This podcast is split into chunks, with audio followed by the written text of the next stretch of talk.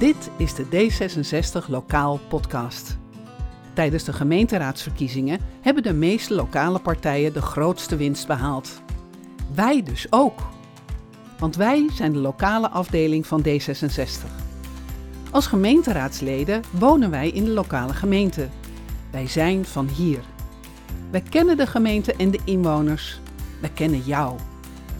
Wij weten wat er speelt op lokaal niveau, omdat wij van hier zijn. En daarom kennen we het probleem net zo goed als jij en kunnen we er dus een mooie lokale oplossing voor bedenken. Samen met jou van hier. En mocht het nou eens wat ingewikkelder zijn, dan hebben we korte lijnen naar de landelijke organisatie die ons helpt en meedenkt over onze lokale vraagstukken om er een mooie oplossing voor te vinden. Deze podcast laat de politiek naar jou toe komen. Gemeentelijke politiek eenvoudig gemaakt, uitgelegd, geduid, zodat jij van hier de lokale politiek goed kan volgen en eraan kan deelnemen. Want daar draait het tenslotte om. Het draait om jou. Mijn naam is Marion Gijsler. Ik ben gemeenteraadslid in de gemeente Aalsmeer.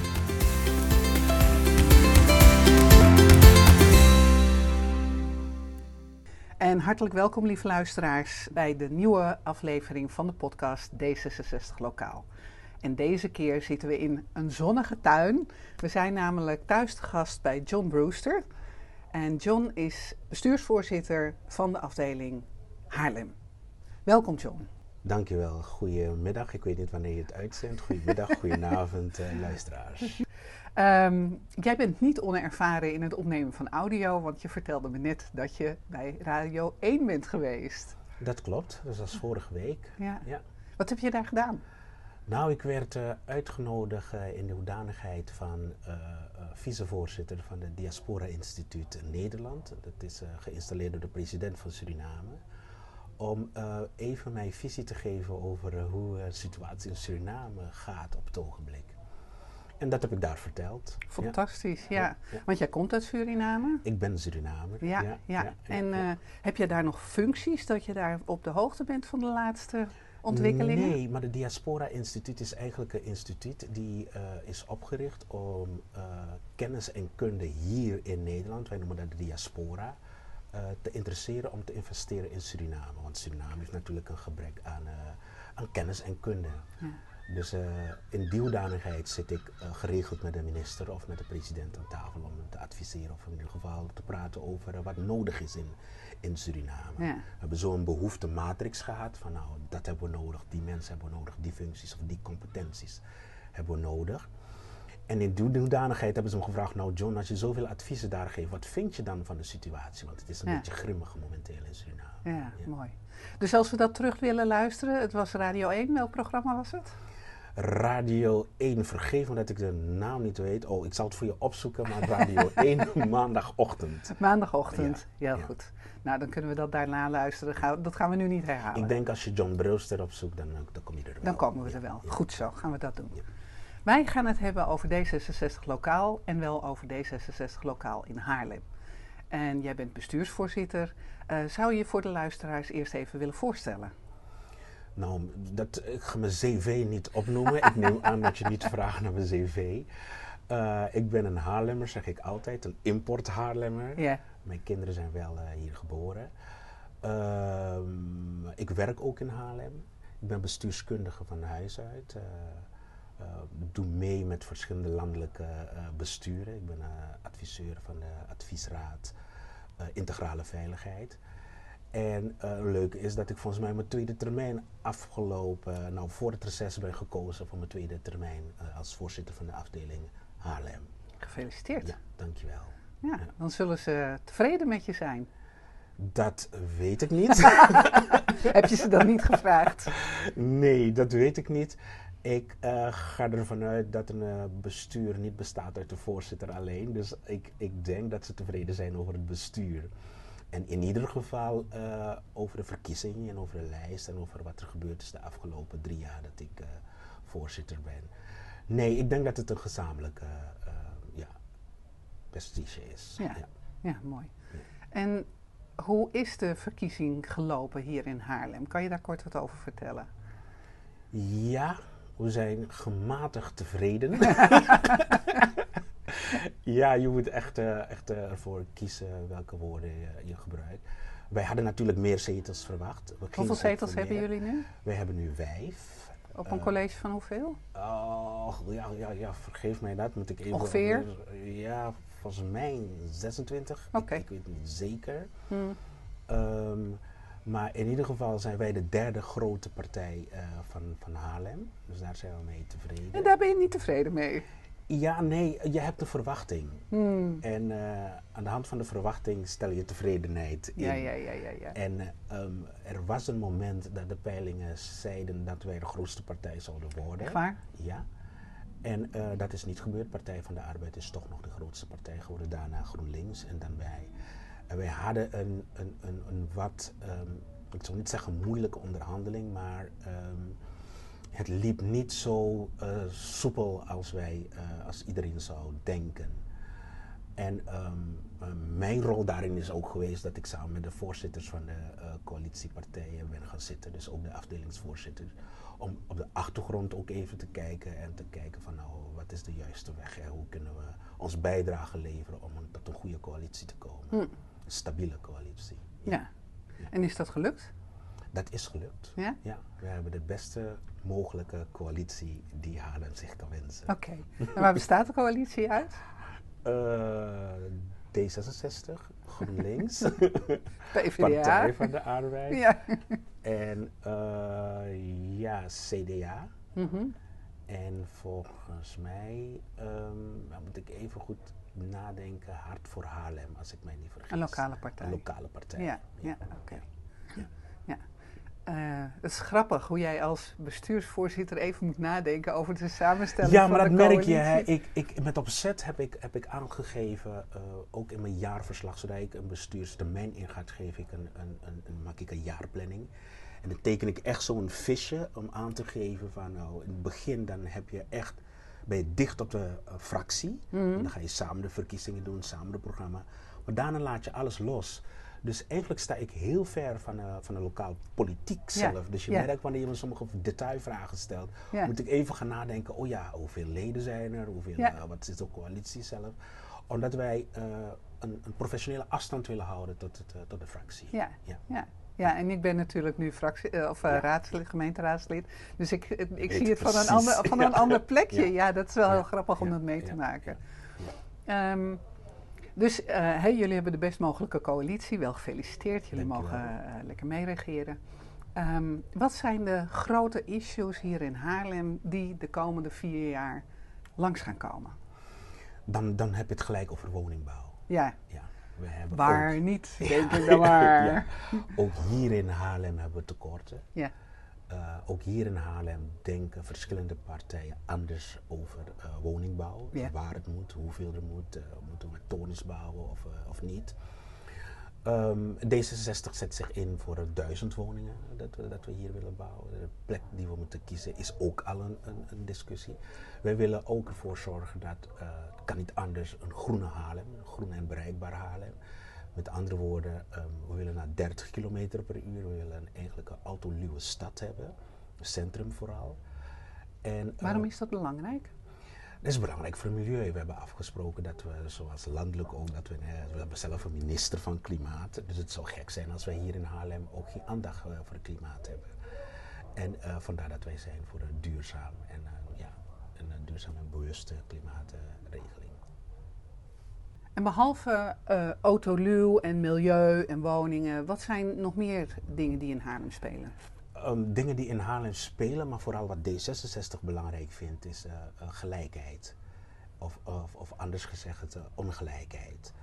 En daar hebben we op een school ingezet dat we echt onderwijs goed willen neerzetten. We hebben gezegd dat wij als in de partij, in, in het programma hebben we gezegd dat wij eigenlijk gratis opvang willen, zodat uh, alle kinderen of ieder kind een gelijke kans krijgt.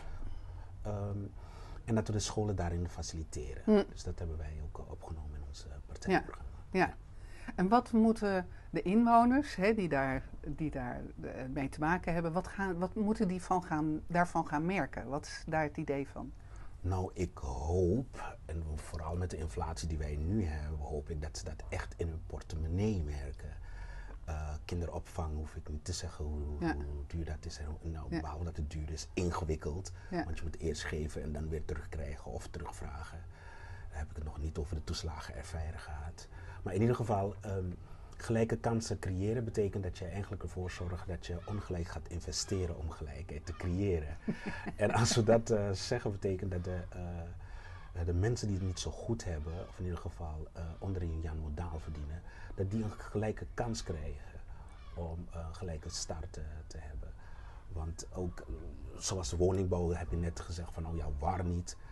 ook hier in Haarlem hebben we dat, dat kinderen um, onder geadviseerd worden en, en, kinderen uit bepaalde wijken en bepaalde buurten uh, andere type uh, adviezen krijgen. En daar wil D66 zich uh, voor inzetten. Ja, ja. mooi. Ja. ja. dat zou hartstikke mooi zijn. Ja, want jij zegt, ik vind het ook mooi wat je zegt, hè, een gelijke start. Op het moment dat je thuis moet zitten omdat je kinderen hebt ik heb dan geen kinderen meer, die zijn gelukkig het huis uit. Maar ik heb nou een hondje en dat is een enorme handenbinder. Dus dat, dat heeft effect als je gaat werken, of je een hond hebt, of dat je kinderen thuis hebt zitten. Eigenlijk je hele leven wordt uh, rondom je kind uh, georganiseerd. Het gaat erom van oh, wanneer moet hij op uh, crashen, of wanneer moet hij op voorschool, of wanneer, hoeveel geld heb ik daarvoor, hoeveel dagen zal ik hem daar brengen, want hoeveel dagen moet ik werken. Ja. Het is een organisatie van je welste. Ja het management van een klein bedrijf, hè? Ja, ja, ja, ja, ja, zeker. Zeker. Dus dat, ja, het creëren van gelijke kansen heeft er natuurlijk alles mee te maken. Ja, zeker. Um, jij bent uh, bestuursvoorzitter. Uh, dat is iets anders, hè, hebben we net al geconstateerd, dan gemeenteraadslid zijn. Je hebt met andere dingen te maken, met andere aspecten van de lokale afdeling, van de afdeling. Um, wat zijn nou de dingen die jij heel belangrijk vindt in jouw uh, bestuursvoorzitterschap? Kijk, de reden waarom je voorzitter van een afdeling wordt, is omdat jij denkt dat jij één, uh, de partij kan laten groeien. Dat is een van de. Uh, je wil echt in een machtscentrum zitten. De bedoeling is dat jij de grootste partij van Haarlem wordt. Dus je gaat naar ledenbinding. Je gaat de leden willen, de leden die er al zijn, wil je binden en boeien. Hoe doe je dat? Hoe doe je dat hier? Contact echt menselijk contact. En hoe dan? Bel je ze op? Van, we, uh... we hebben een speciale uh, commissielid, een speciaal bestuurslid, die als portefeuille ledenbinding heeft. Mm -hmm. Dus die belt elk lid. Die uh, vraagt ook van nou, wat wil je betekenen voor de partij, hoe kunnen je gebruiken, wat zijn je skills, wat zijn je competenties, wil je in een commissie meedoen. En uh, we organiseren heel veel bijeenkomsten waar de leden uh, mee kunnen doen. Mm -hmm. Bij elk bijeenkomst bijvoorbeeld hebben we een half uur eerder voor nieuwe leden om kennis te maken. Wat leuk. Ja. ja. Om kennis te maken met de rest. En uh, zo proberen we ze te introduceren. En het leuke wat ik laatst had bij de algemene ledenvergadering was meer dan 60% nieuw. Oh, echt waar? Dus wij groeien. Wat enorm ja, veel.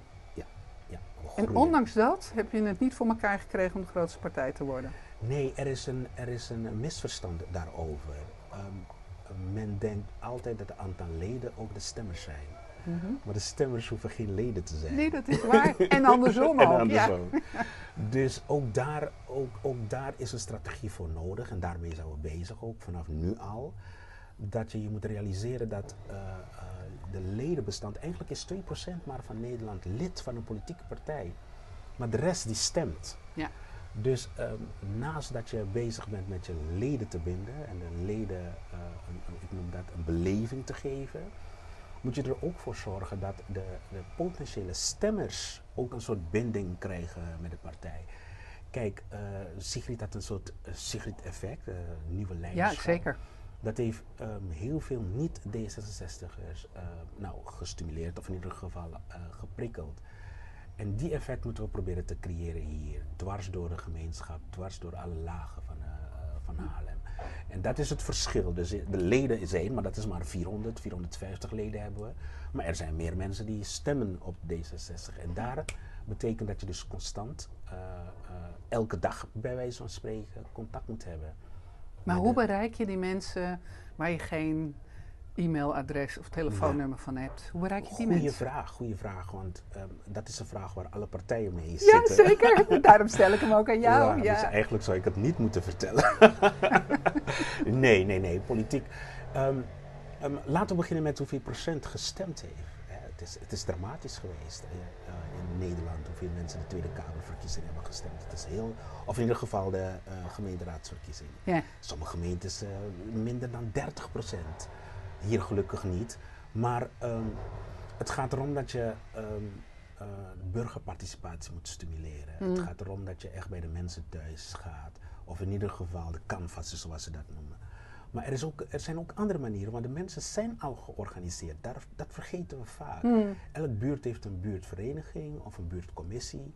Of er zijn mensen in een, in, een, in een school bezig of een schoolverband bezig. Dat geeft al aan dat ze georganiseerd zijn rondom een thema of rondom een ambitie. En als je daar als partij al binnenloopt en af en toe uh, iets gaat vertellen, niet om zieltjes te winnen, maar om te vertellen wat je aan het doen bent uh, voor een specifieke groep, voor de school daar zo of voor de commissie daar zo, dan heb je al contact. En het rare is dat ze ons dan weten te vinden wanneer er uh, issues zijn.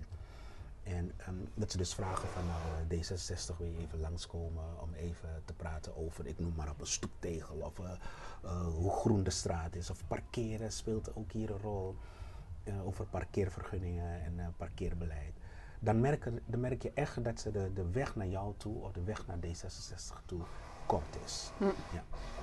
En dan moet je goed het lokale partijprogramma kennen en weten hoe, ja, wat het idee is van de lokale afdeling, wat je dan tegen deze mensen gaat zeggen.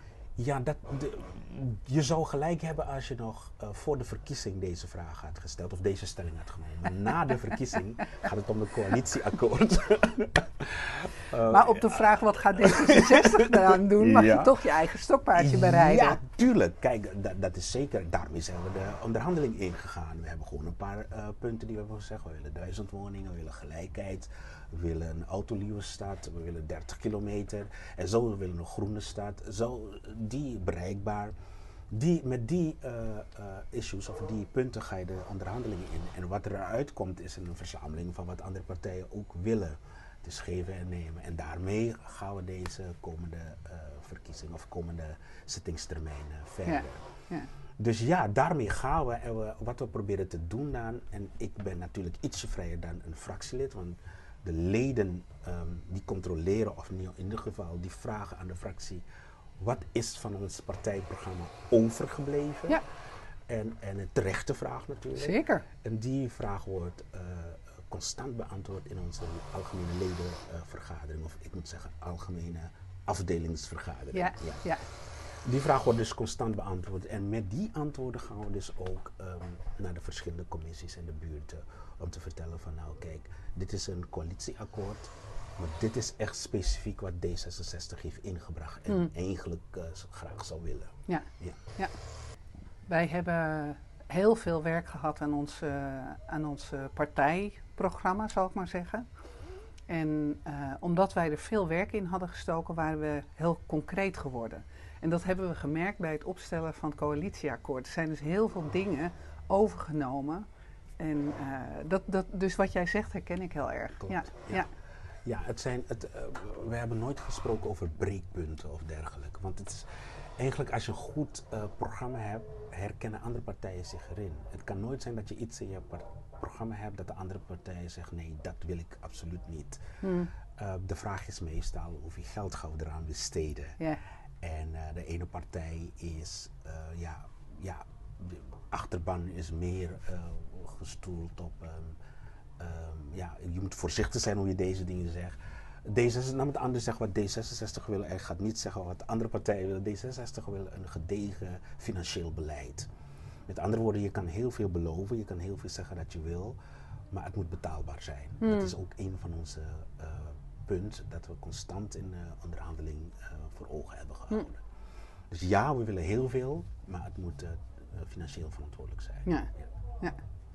ja. Um, je zit in een bestuur. Hoeveel bestuursleden zijn er? Vijf. Vijf. Ja. ja. Maar een goede vraag, want we hadden een, uh, een luxe probleem. Oh? Ja, we hadden zeven bestuursleden en we bleven na de verkiezing met drie over. Oh. Al die anderen hadden uh, eigenlijk uh, hadden eigenlijk ambities in de fractie. Oh, echt? Ja. Oh, dus die zijn allemaal... Ja, Oh, dus die moesten bedanken tijdelijk, totdat ze gekozen werden of niet. En er is eentje terug. De rest, ja. Is die heel teleurgesteld? Uh, dat weet ik niet. Nou, ik, ik ga ervan uit, als je jezelf verkiesbaar stelt, wil je gekozen worden. Dus Ja. er zou wel een lichte teleurstelling aanwezig zijn. Ja. Ja. Op hoeveel zetels hadden jullie gerekend?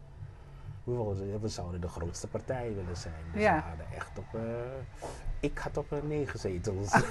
Nou, dat. Dan zat je er vier naast, ja. ja. ja. En hoe komt dat, denk je? Heb je daar enig idee van? Want we hebben natuurlijk heel veel data. Hè? Via de website zijn data verzameld. Dus er, er zijn best veel Ja. data. In een laatst gehouden AAV hebben we eh de campagneteam gevraagd om een eigen evaluatie te maken. Ja. Die hebben ze gepresenteerd. Ze hebben hun eigen bevindingen gegeven waar ze denken ehm, eh, dat anders moet. Maar ehm, wat ik als bestuur wil is dat wij een evaluatiecommissie gaan oprichten. En die eh, hebben daarna aangekondigd.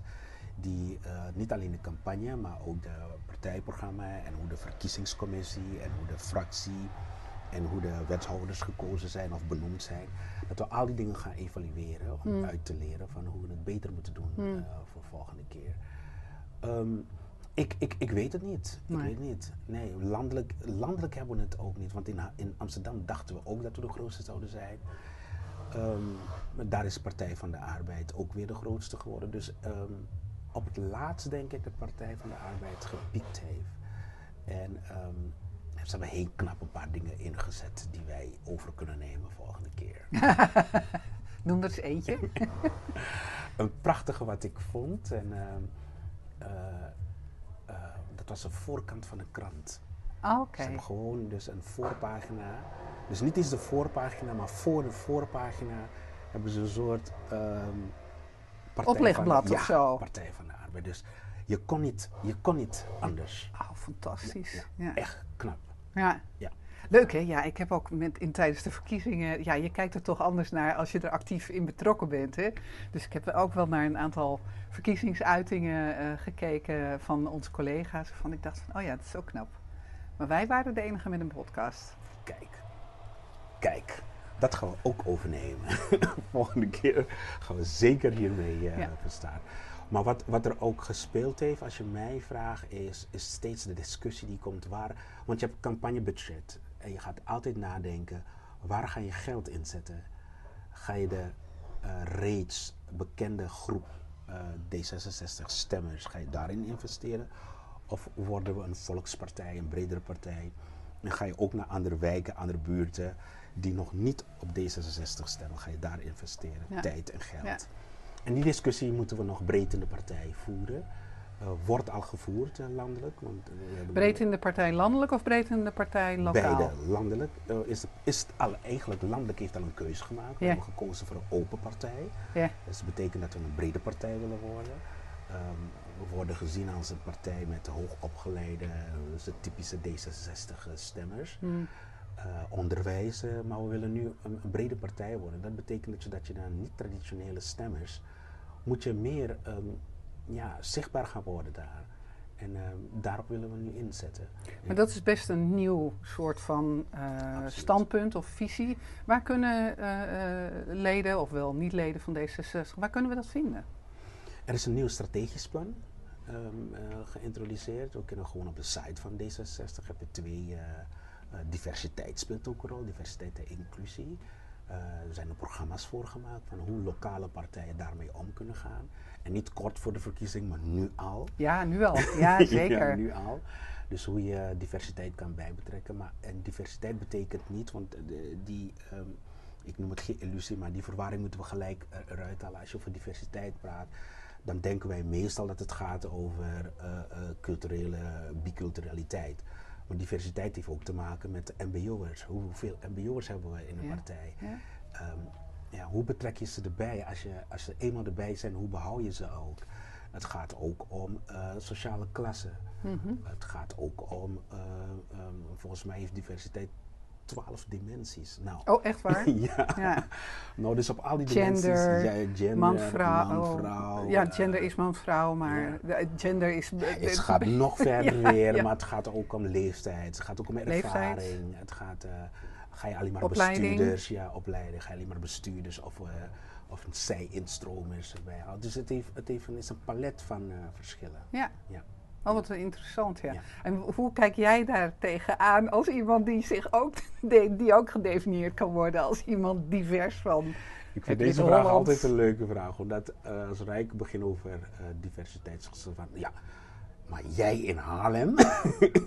Haarlem is een van de witste afdelingen van D66. En daar ben jij als eh, iemand met een biculturele achtergrond voorzitter. hoezo hebben we het nog over diversiteit? We zijn toch al divers? Ik reageer Oh, we zijn al divers. Ja, ik reageer altijd om te zeggen van nou ja, één, één zwaluw brengt nog geen zomer. Nee, hè? En ehm, ehm, de bedoeling is eh, mij behouden. Want het bijbrengen van diversiteit is makkelijk, maar inclusie is, is veel belangrijker. Ja, het is heel Ja, ingewikkeld. ja, en, en die verwaring eh, speelt er nog heel vaak. Hmm. Eh, leuk hierover, je stelt de vraag, dus ik ga antwoord geven. Eh Schiphol Groep heeft mij ook gevraagd om over, hierover te praten. Ik ben daar geweest om te praten over eh, diversiteit en inclusie. En ze stelden me dezelfde vraag: wat, wat is nou het verschil en eh, eh, hoe kijk jij ernaar?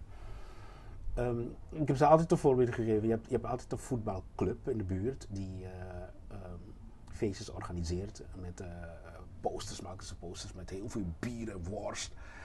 En dan ehm, kijken ze elkaar aan en er zijn er geen vrouwen. Oh ja. Alleen maar mannen. En dan vragen ze zich, wat doen we verkeerd? ja. Nou, dus ze organiseren iets, ze beelden een paar dingen uit en ze hebben niet door dat als je inclusief wil zijn, dus als je de, broer, als je de zus en de moeder van de voetballertjes erbij wil, dan moet je ook iets doen aan je programma, moet je ook iets doen aan je, en wat je serveert, je eten en de muziek die je draait. Dus het is ingewikkelder Ja. dan we denken.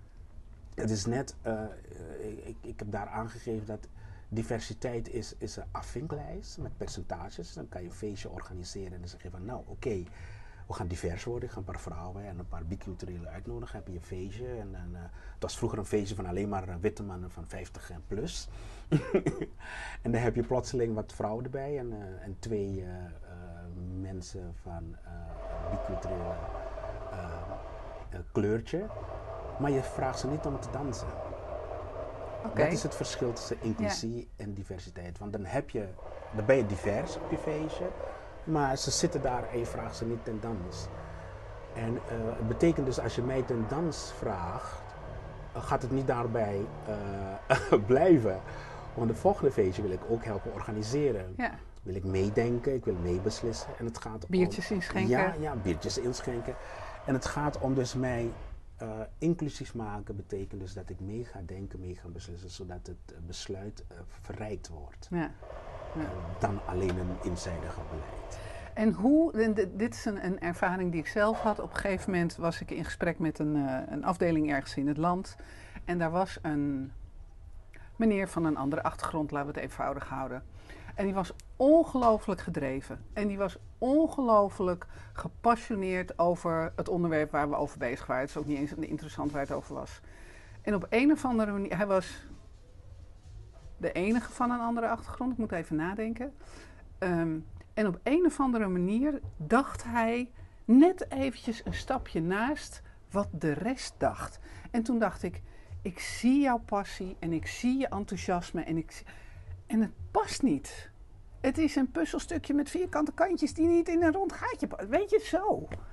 Hoe, hoe moet dat? Volgens jou. Ik ben, ik, ben, ik ben altijd geïnteresseerd als iemand zegt past niet. Dan ik altijd van nou ja, wat is dan de referentie? Waarom past het niet? Want die vraag hoef je niet bij mij te beantwoorden. ik denk dat het altijd past.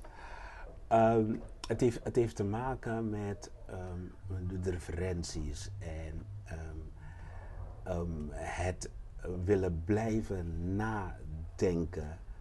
En ik vermoed dat als. laat, laten we een voorbeeld nemen van wat past niet.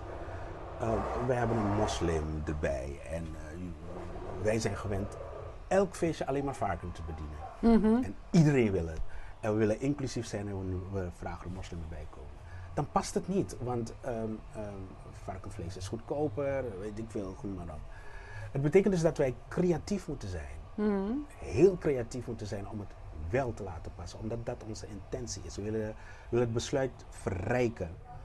Dus als, ehm, als de ene kant zegt het past niet en de andere kant zegt ja, maar hier blijf ik ook zo, dan gaan we geen stap maken. Nee, dat gaat niet lukken. Nee. Nee. Maar ik, ik, ik, ik ben ervan overtuigd dat we altijd een weg vinden om het wel te laten passen. Ik denk dat het wel past. We moeten het laten passen. ja, de Ja. wil moet aanwezig zijn. En als we, ik zat je natuurlijk te plagen, het is een voorbeeld. Ja, prima hoor, ja, het is een ja. voorbeeld, maar ehm, ehm, eh, het past niet. ehm, dan zit ik na te denken van nee, het past niet omdat ik het altijd zo doe. Nee, het past niet omdat dit traditie is. Nee, het past niet omdat wij eh, eh, het altijd zo hebben gedaan en het werkt. Mhm.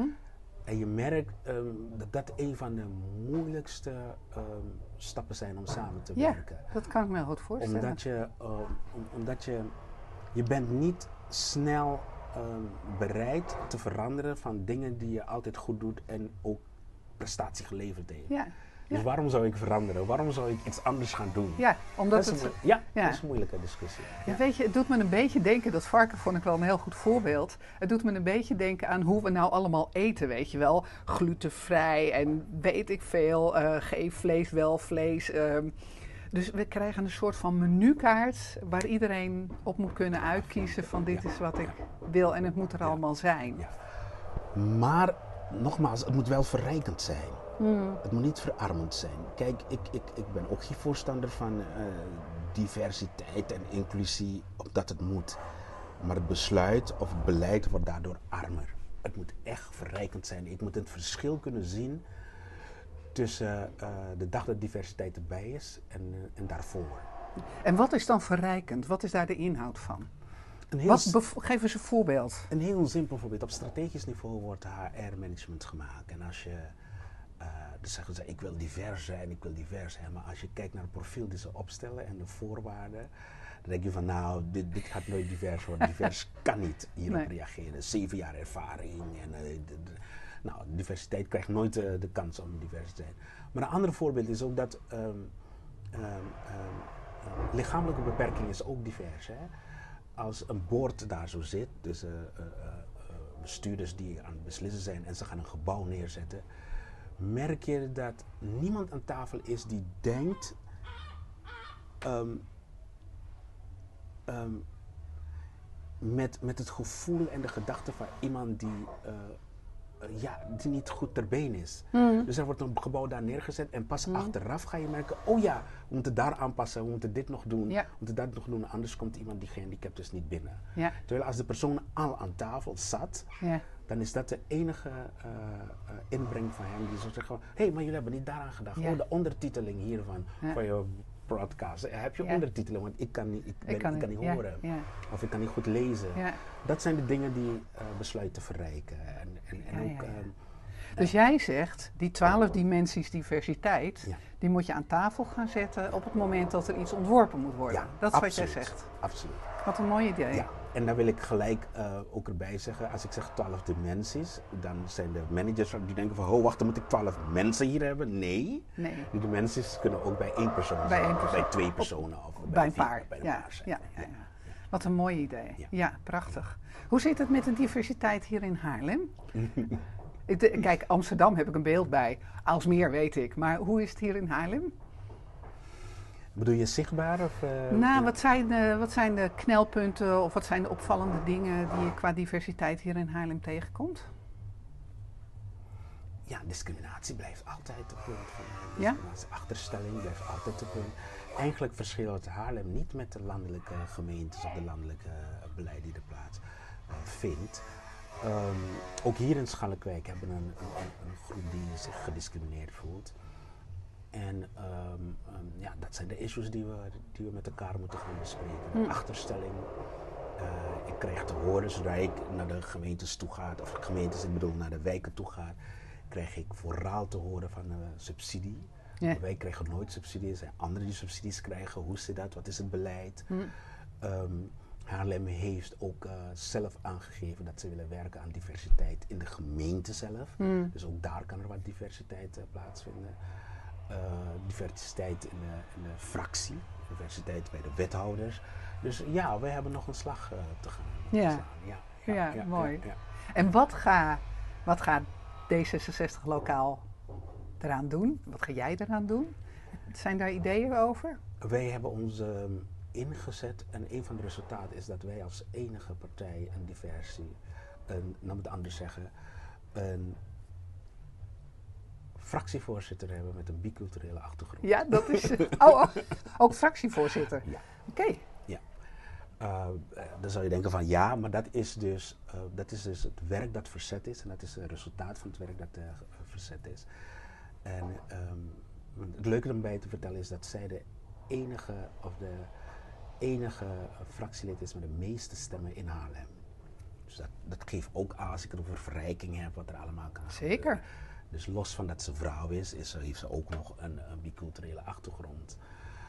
Um, die, dingen, die dingen zijn belangrijk. En wat, wat, wat wij willen doen is dat meer stimuleren door een voorbeeld te geven. Dus niet alleen maar te zeggen hoe het moet, maar binnen D66 zelf dat we andere partijen kunnen verleiden van kijk hoe wij dit doen. Kijk Hm. wat wij gedaan hebben. Hm. Uh, kijk hoe wij een open partij zijn geworden, breder zijn geworden. En uh, dat we een beleving creëren voor niet de traditionele D66-stemmer Hm. alleen.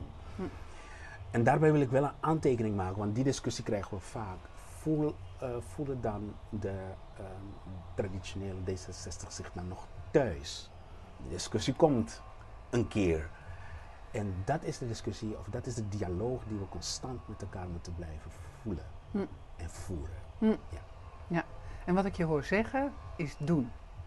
Vooral doen. Ja. Ja. Het uitvoeren, het voorbeeld geven. Ja. Ja. en de Engelsen hebben een hele mooie uitdrukking daarvoor. Go first. Yes. Ja. En ik zeg altijd, je hebt before midnight en after midnight. De mensen die before midnight zijn, zijn mensen die heel veel plannen maken. En dossiers, en schrijven, en schrijven. En na 12 uur s'avonds is de wereld veranderd. Dus alles wat je voor uh, midnight hebt gedaan, heeft geen enkel waarde meer de dag Nee. daarna. Dus je moet Maar after midnight doen. moet je het gaan doen. doen. Ja. Dus laat before midnight. Uh, als wij nu een afspraak maken dat we divers willen worden, laten we morgen al wat gaan doen. Ja. Ja. Ja. En dan en, en betekent wel vallen en opstaan. Het betekent wel uh, dat we tegen dingen gaan aanlopen. De, ik heb het het ongemakkelijk gesprek genoemd. Dat, dat promoot ik overal waar ik Ja. ga. En uh, ik, de president-directeur van de DNB heeft me ook uitgenodigd voor een gesprek. Toen ging het over onderzoek wat ze hebben gedaan met het slavernijverleden. En daar heb ik ook gezegd, laten we beginnen met het ongemakkelijk gesprek. Dat lijkt me een heel prima idee. John, dit was geen ongemakkelijk gesprek. ik wil je heel hartelijk bedanken. We zijn door onze tijd heen. We gaan er een eind aan maken. Maar dit was geen ongemakkelijk gesprek. Heel erg hartelijk bedankt en heel veel succes met uh, de afdeling Haarlem. Dankjewel. Wil je reageren op deze uitzending? Mail dan naar marion.gijsler.aalsmeer.nl